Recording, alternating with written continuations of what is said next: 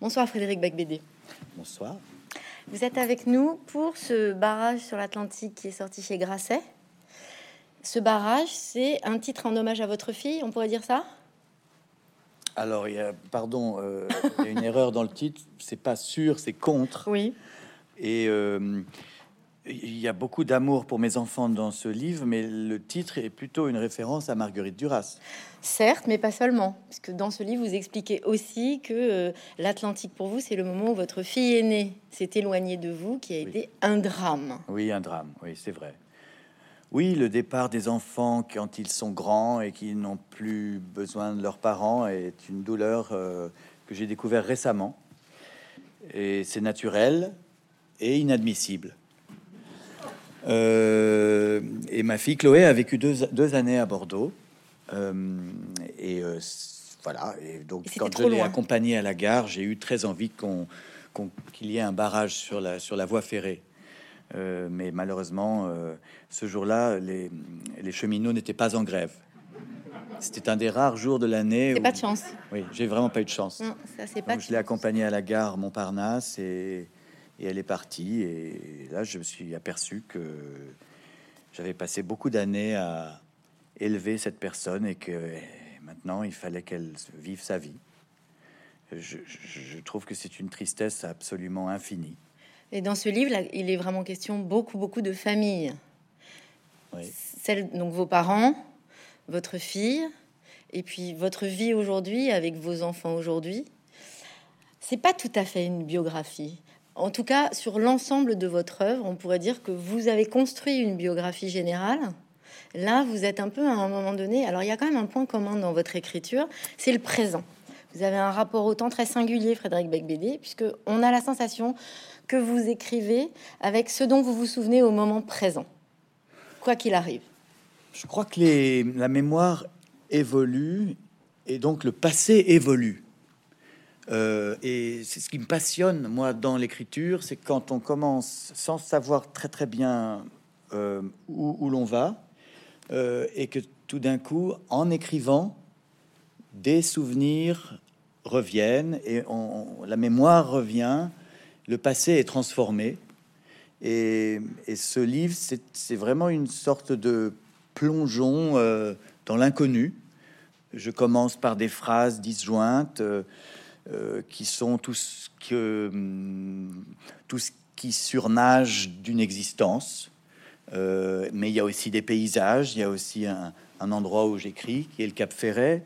Et puis, progressivement, ça s'organise parce que le cerveau humain est organisé à notre insu. Et donc, quand on écrit comme ça, sans savoir où on va, finalement, Dieu merci, quelque chose s'enclenche. Il y, a un engrenage qui s'enclenche, et je pense qu'à partir de euh, de quelques pages. J'espère qu'on est, euh, j'espère attraper un lecteur disparate ou, désorganisé comme moi et, l'emmener dans euh, des souvenirs nostalgiques, mais aussi cruels, des, des émotions, de, de, retrouver des émotions importantes de ma vie, mais ma vie, on s'en fout, c'est des émotions qui sont universelles comme celle que je viens de raconter, quand un, quand un père accompagne sa fille euh, à une gare pour, euh, pour, pour, lui dire de prendre son envol, ce qui est euh, à la fois sublime et, atroce. mais il y, y, en a beaucoup, c'est une sorte de catalogue de, de, de, sensibilité. Et, et alors, comme ce sont, bon, je dis à un moment, mon passé m'envoie des SMS. Oui. J'essaie de concurrencer les SMS. J'essaye de vaincre Twitter avec ce roman. Donc, ce sont des phrases comment dire, éloignées les unes des autres, avec du blanc autour, comme si on regardait son téléphone et qu'on voyait des, tweets, sauf que plus on tourne les pages et plus elles se rapprochent les unes des autres, et à la fin, elles fusionnent, le roman ressuscite, la littérature a vaincu Twitter. Merci de votre attention. Donc vous constatez que je suis toujours aussi peu modeste et toujours très ambitieux. Mon but, c'est d'humilier Mark Zuckerberg et tous les fondateurs des GAFA avec de la littérature. Leur dire, voilà, euh, vous croyez que vous avez euh, gagné une bataille, peut-être c'est une bataille, mais la guerre, vous allez la perdre. avec mon livre. Et si on n'est pas complètement prétentieux, euh, ça ne sert à rien de commencer un livre. Et voilà le, voilà le projet. Alors, dans ces phrases qui sont séparées les unes des autres, euh, comme donc vous dites, c'est un peu des SMS, mais en même temps, c'est assez suivi, hein, en fait. Mm.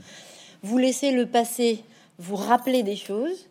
Euh, dans l'intitulé de ce barrage contre l'Atlantique, vous, vous nommez quand même que c'est le tome 2 qui fait référence à un roman français que vous avez écrit en 2009, qui est sorti en 2009, toujours chez Grasset. Et, et vous parlez de David Fonkinos, qui a écrit aussi, en fait, Charlotte, ce livre dans lequel lui, il va à la ligne régulièrement.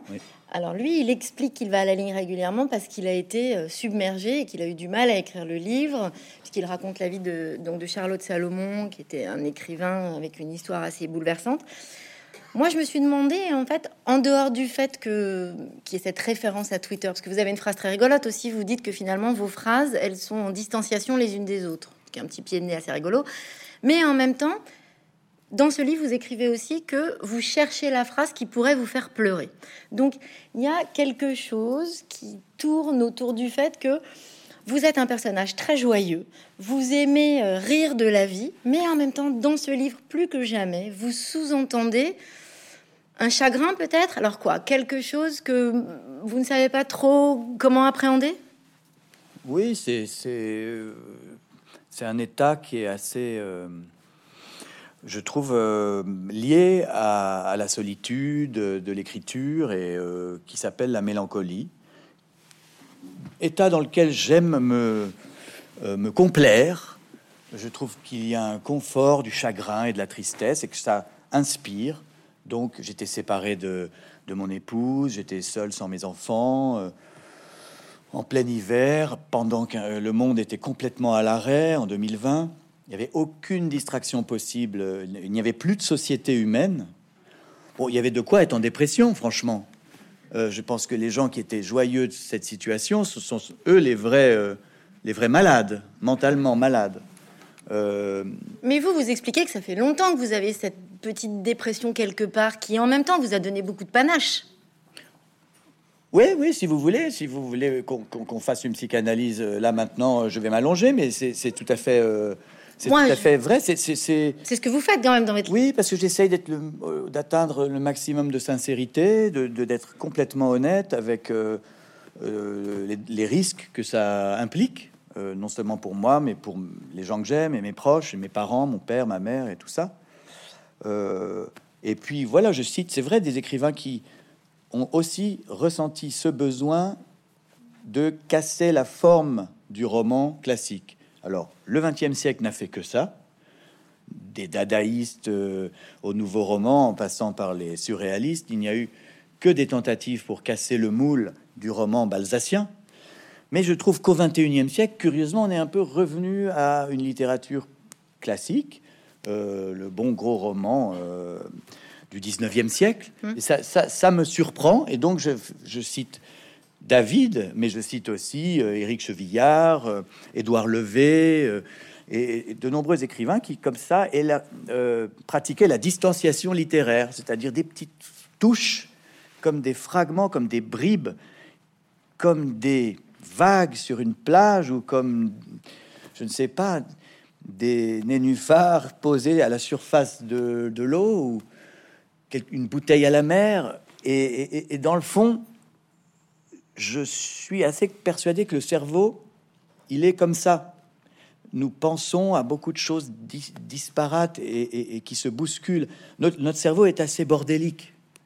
Là, par exemple, vous pensez qu'est-ce qu'il raconte ce connard, et en même temps, vous pensez qu'est-ce que je vais lui demander après, parce qu'il y a bien un moment où il va la boucler, il faudra que je meuble.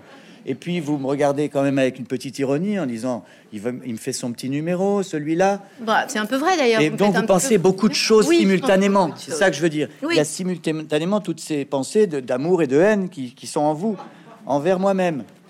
Et, et, et, en même temps, vous avez une petite angoisse parce que vous vous dites qu'est-ce que, qu'est-ce que ce public va penser de, de, de tout ça? Voilà. Et vous avez raison. Non, non, non, non, non, j'ai pas d'angoisse, mais en revanche, sur les romans et la littérature, vous êtes très cultivé, Frédéric Becbédé. Il est souvent question de références littéraires dans votre écriture. Et pour celui-ci, j'étais étonnée que vous ne citiez pas Raphaël Antoven hmm. et Le temps gagné, hmm. qui est un roman qui, quelque part, fait écho au vôtre, puisque vous revenez sur ce principe aussi qui est de dire j'ai grandi dans une famille française, bourgeoise, assez classique, et, euh, qu'est-ce que j'en ressors aujourd'hui hmm. Oui, il y a de ça? ça me fait plaisir parce que, bon, Raphaël Antoven, euh, j'ai défendu euh, son roman Au masque et la plume contre, contre quatre personnes vraiment très hostiles et une salle assez remontée. Et moi, je pense quand même qu'il était important qu'il écrive ce livre librement et, même si pour ses proches, ça a dû être difficile. Euh, mais enfin, avant Raphaël Antoven, il y a beaucoup d'autobiographes qui ont parlé de leur, euh, enfin, qui ont écrit à la première personne. Et donc, je, si vous voulez, si vous me permettez, je peux aussi penser à, aux rêveries du promeneur solitaire euh, de Jean-Jacques Rousseau, qui commence par une phrase qui est vraiment la phrase qu'on pourrait citer pendant le confinement. C'est me voilà donc seul sur cette terre, sans frère, sans amis, ni d'autre société que moi-même. Et il commence et il commence comme un peu, enfin c'est un projet euh, infiniment supérieur, mais, euh, mais qui est le même, c'est-à-dire tout ce qui lui passe par la tête, euh, dans le désordre. Et mm, voilà, il était un peu parano, tout le monde, personne ne m'aime et tout ça, je suis seul au monde, j'ai beaucoup d'ennemis, on ne me comprend pas. Et puis voilà, il marche, il se promène, et ce sont des promenades qui finissent par s'organiser. Et c'est la même chose. Alors, pour citer encore plus écrasant, allons-y, tant pis. Euh, c'est euh, le camarade Montaigne, euh, que, vous connaissez bien ici, qui, qui dit Je me roule en moi-même. Je me roule en moi-même. Et, et, lui aussi écrit un peu dans le désordre tout ce qui lui passe par la tête. C'est un, une liberté et un danger, mais il faut à un moment, je crois, si on veut être euh, écrivain, on est obligé de passer par là. On ne peut pas faire autrement.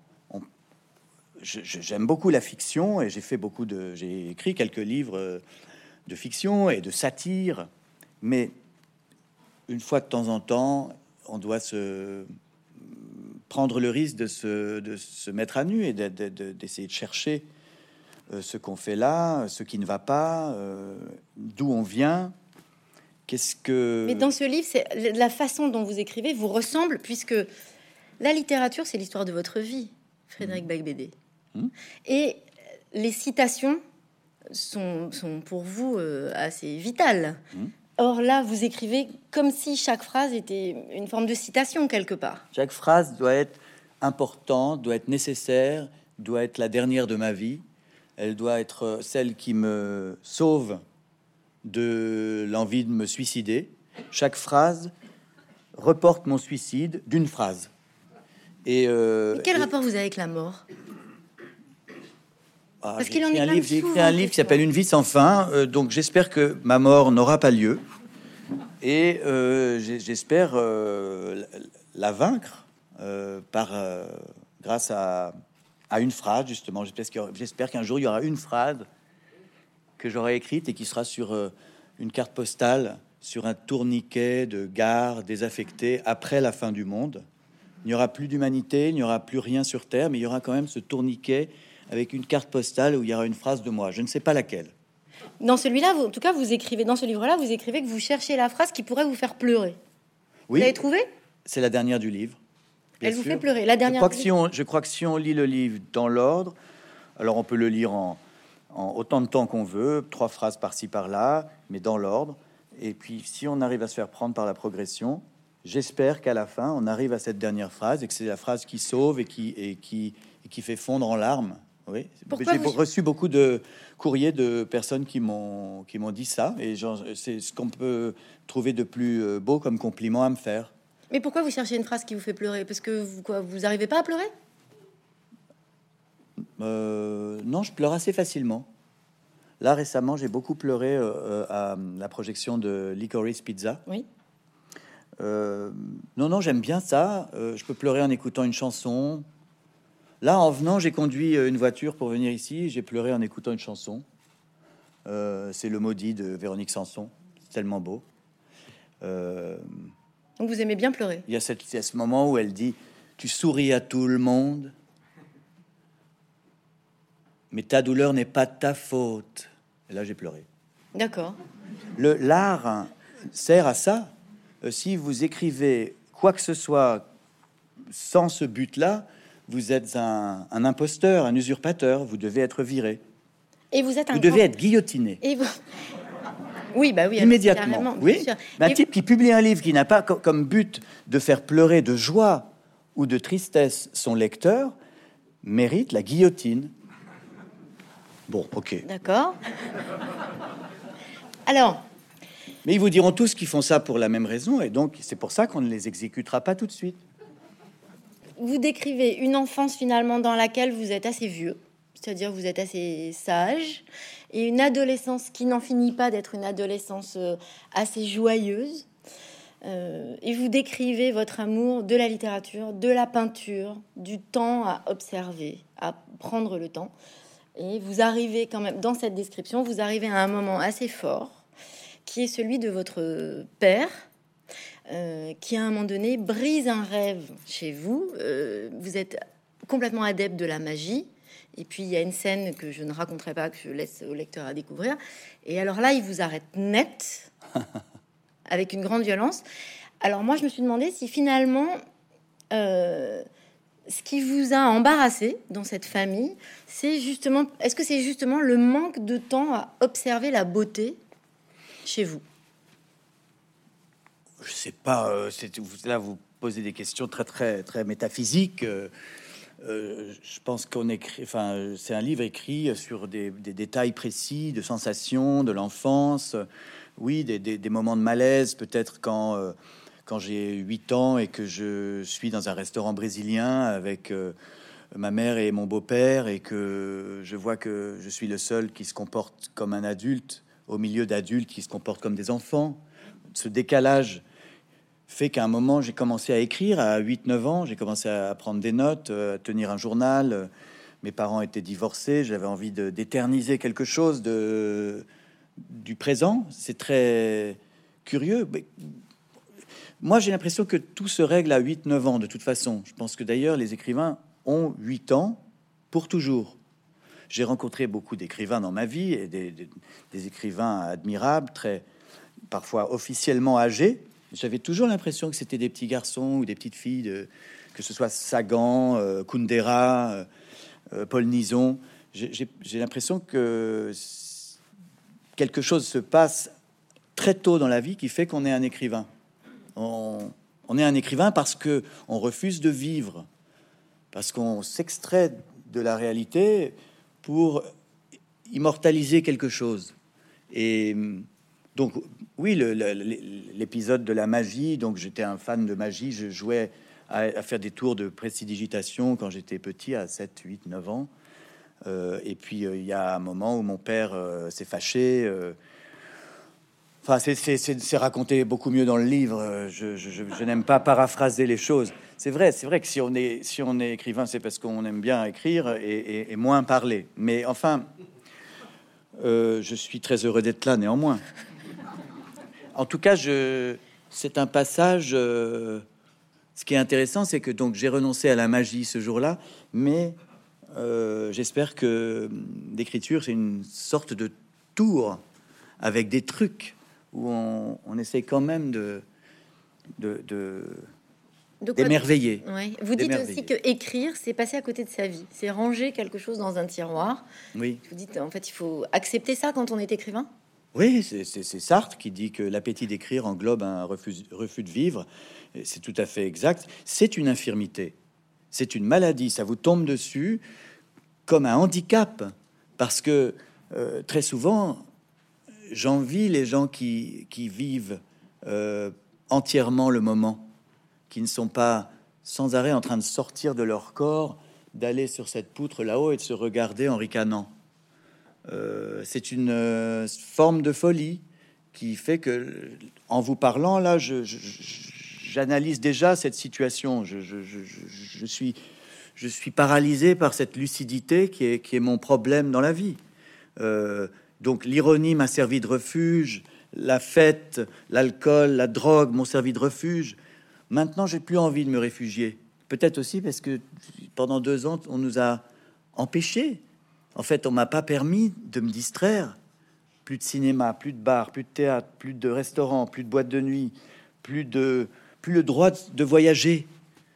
donc, pour un type comme moi qui aime se cacher, j'étais coincé. Je me suis retrouvé coincé.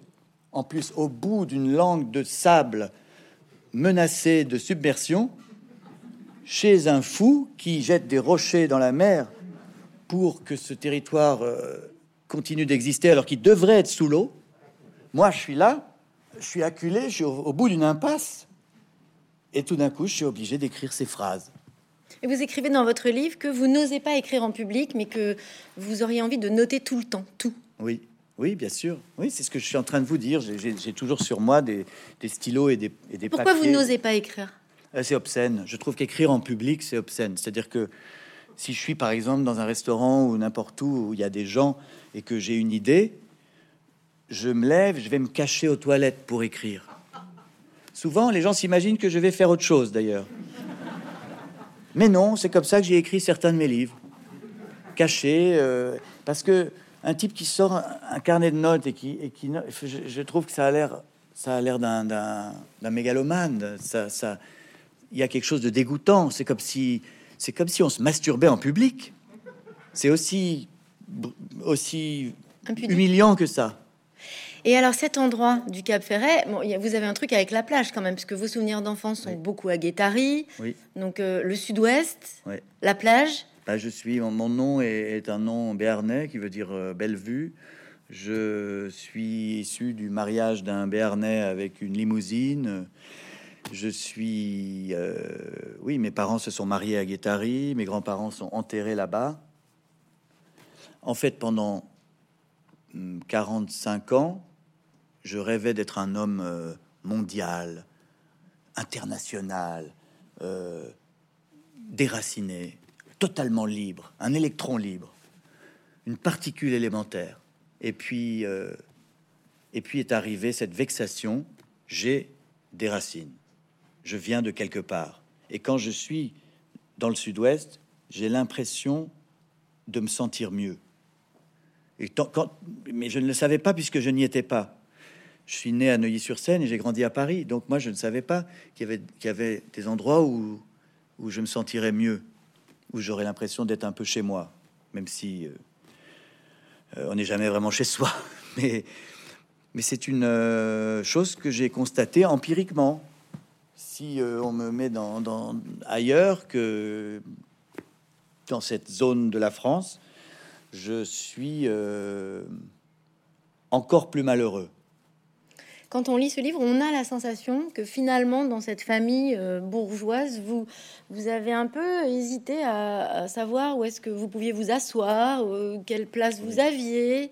On a cette sensation en vous lisant. Et on a la sensation aussi que ben, maintenant, en arrivant sur cette plage au Cap Ferret, vous trouvez un peu votre place où légitimement vous pouvez vous installer. Oui, alors que c'est pas chez moi, mais euh, j'ai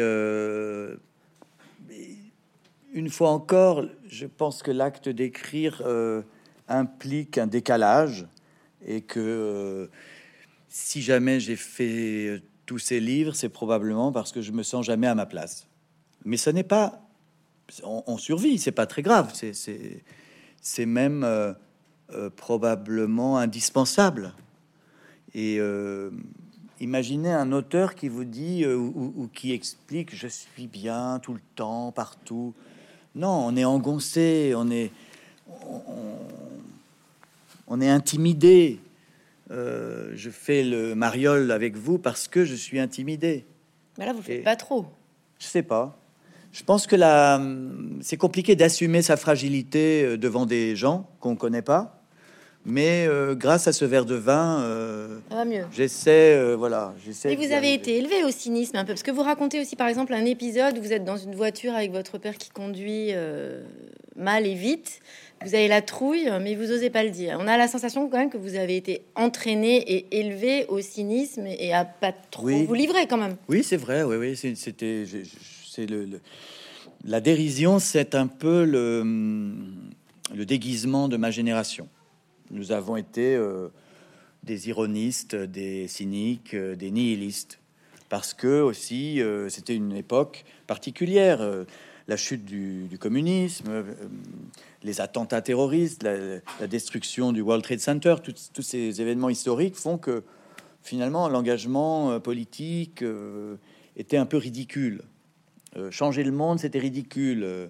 même tomber amoureux, c'était un peu ridicule pour ma génération. Euh, il fallait blaguer. Donc j'ai blagué pendant 40 ans, et puis j'en ai marre de blaguer. Voilà. Donc j'ai fait un premier livre qui s'intitule L'homme qui pleure de rire en 2020, euh, sur cette euh, fatigue du ricanement. Et puis maintenant, j'écris, et je pense que j'écrirai plus autrement, des, des livres absolument sensibles, j'essaie de réduire la distance entre euh, ce que je ressens et ce qu'il y a sur cette page blanche et, et puis euh, le fait que ça plaise ou ça déplaise, mais complètement égal. Alors, il y a non seulement votre nature, mais il y a aussi une époque, puisque vous racontez dans votre livre que vous êtes quand même d'une génération euh, absolument euh, libertaire où euh, quand même le, le, rapport au corps, le rapport à la fête, le rapport à l'autre est tout à fait léger, débridé, absolument contraire à ce qu'on vit aujourd'hui. Donc ça vous a pas engagé non plus à être plus sincère que ça. J'ai l'impression qu'il y a beaucoup d'auteurs de ma génération qui sont en train de parler de leur enfance euh, parce que euh, c'était quelque chose d'assez spécial de grandir dans les 70s. Euh, donc il y, a eu pas mal d'étapes. Je sais qu'Eva Ionesco sort un, nouveau roman, mais son premier livre m'a vraiment bouleversé. Christophe Tison, avec il m'aimait, a commencé à parler aussi de, ce dont il a été victime dans les années 70. Puis ensuite, bien sûr, il y a eu Vanessa Springora, Camille Kouchner. Maintenant, il y a Fabrice Guignot. On est nombreux. Enfin, à s'intéresser à cette époque de libération sexuelle. Quand on est, euh, quand on est un, enfant et qu'on voit euh, comme ça toutes les structures voler en éclats autour de soi, c'est à la fois joyeux et en même temps, il y, y avait quelque chose de pas naturel et de, et de compliqué euh, pour les enfants. Les enfants ont été un peu les dommages collatéraux de, des années 60, 70, mais même 80. Euh, puisque dans le cas de Springora ou Kouchner, c'est plutôt 80. Donc, j'ai cette génération-là, c'est celle qui est née dans ces années 60-70. C'est des, euh, des gens qui ont l'impression de ne pas avoir eu une histoire à raconter. Et puis en réalité, leur histoire, c'est celle-là, c'est celle de, c'est celle d'une inversion des valeurs, comme un, un peu comme dans Alice au pays des merveilles, où tout d'un coup, les objets deviennent trop grands et les portes trop petites et on se sent, voilà, on se sent dans, soit trop grand dans un monde trop petit ou, l'inverse. Euh, il y a ça aussi dans Jonathan Swift.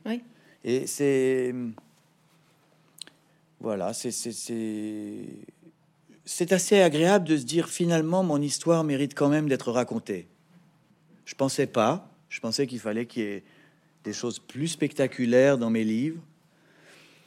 Mais à l'âge que j'ai maintenant, je, je n'ai plus besoin de faire un numéro de claquette.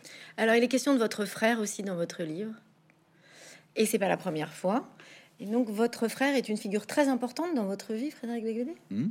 Oui, parce que c'est très bizarre. Euh, une fratrie, il n'y a pas beaucoup de livres là-dessus. Il y a un livre de Maupassant, euh, mais sinon, euh, assez peu.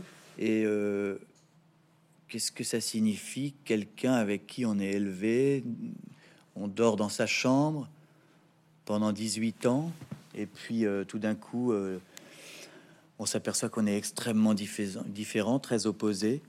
Et en même temps, bon, comme mon père était absent euh, par la force des choses, mon modèle, c'était lui, mon frère aîné. C'était lui que je suivais, que j'imitais. C'est tout ce que j'ai fait dans ma vie, je l'ai fait soit pour lui ressembler, soit pour être différent. Et, et, ce qui est marrant, c'est que donc moi, à 8 ans, je savais que je voulais écrire. Et lui, à 8 ans, il, regardait les étoiles avec, un, avec une lunette. Et maintenant, il se lance dans le spatial. Donc, vous voyez que tout se décide à 8 ans.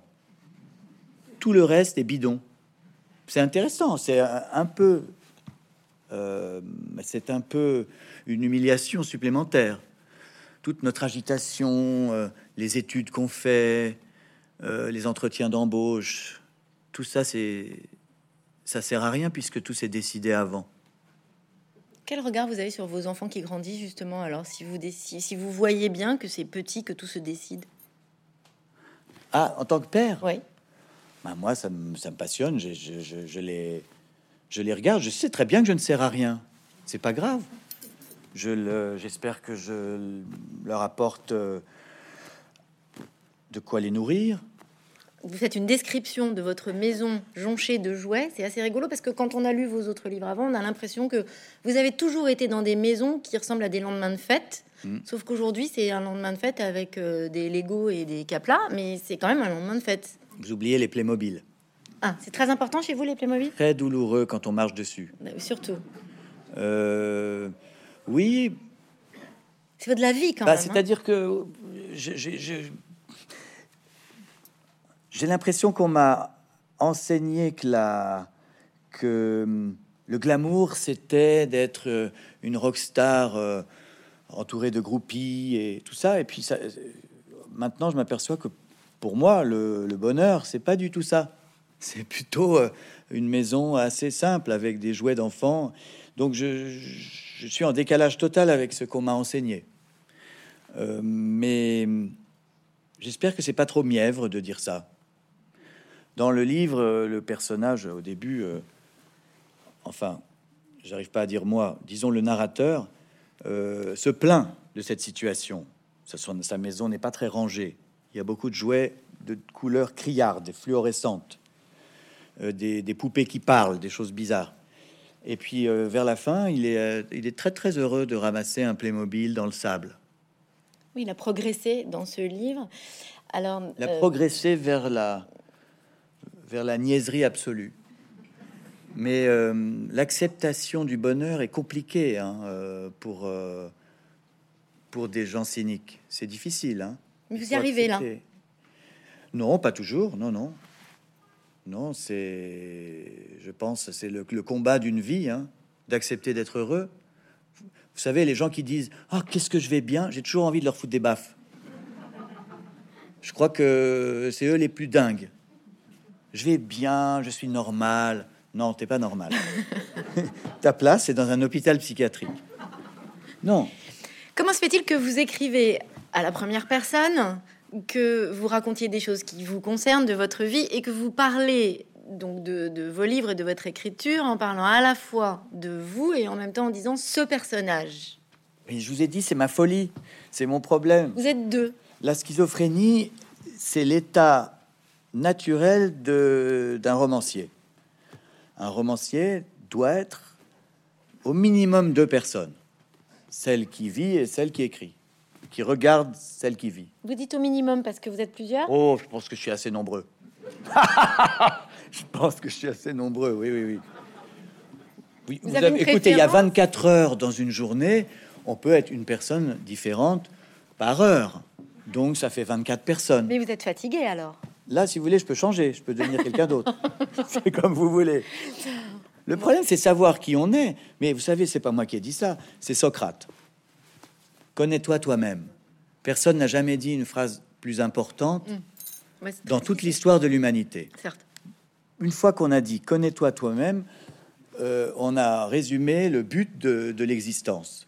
Apprends à savoir qui tu es et, et à t'accepter et à ce moment-là, tu auras 98 ans. Et donc, ce sera fini. Tu auras passé ta vie uniquement à faire cette chose-là. Et c'est très bien. Allez, pour finir, juste dites-moi quand même, le Cap Ferret, quand vous décrivez cette pointe du Cap Ferret, vous écrivez, c'est un peu, euh, c'est l'imaginaire de Peter Pan. Peter Pan, c'est un personnage très important dans votre vie. Ah oui, j'ai placé en exergue du livre la, la l'incipit, comme on dit, la première phrase du roman de J.M. Barrie. Euh, tous les enfants, sauf un, grandissent. Et hum, comme je vous l'explique depuis tout à l'heure, moi je crois pas qu'on grandisse. Je pense je pense que en tout cas dans mon cas, c'est foutu. Euh, je serais toujours un enfant qui parle dans des micros, mais qui a une cravate, mais qui reste un enfant. Et euh, je peux même pas vous dire si c'est une qualité ou un défaut. C'est un problème que je dois gérer Et, euh, et, il me semble que la pointe du Cap Ferret est un pays imaginaire. C'est un pays comme Neverland dans le roman, c'est-à-dire un pays où on ne vieillit pas, un pays impossible qui devrait être sous-marin, euh, qui est toujours là par la grâce d'un homme, un homme euh, assez exceptionnel, assez extravagant aussi, assez insupportable, qui a investi toutes ses économies dans la sauvegarde de ce lieu. et c'est aussi comme un roman, quoi, un pays imaginaire, c'est ça. Le, imaginer un, pays qui soit, qui soit une fiction. Et j'ai eu la chance de, de trouver ce, ce pays. Merci Frédéric Becbédé. Merci beaucoup. Merci.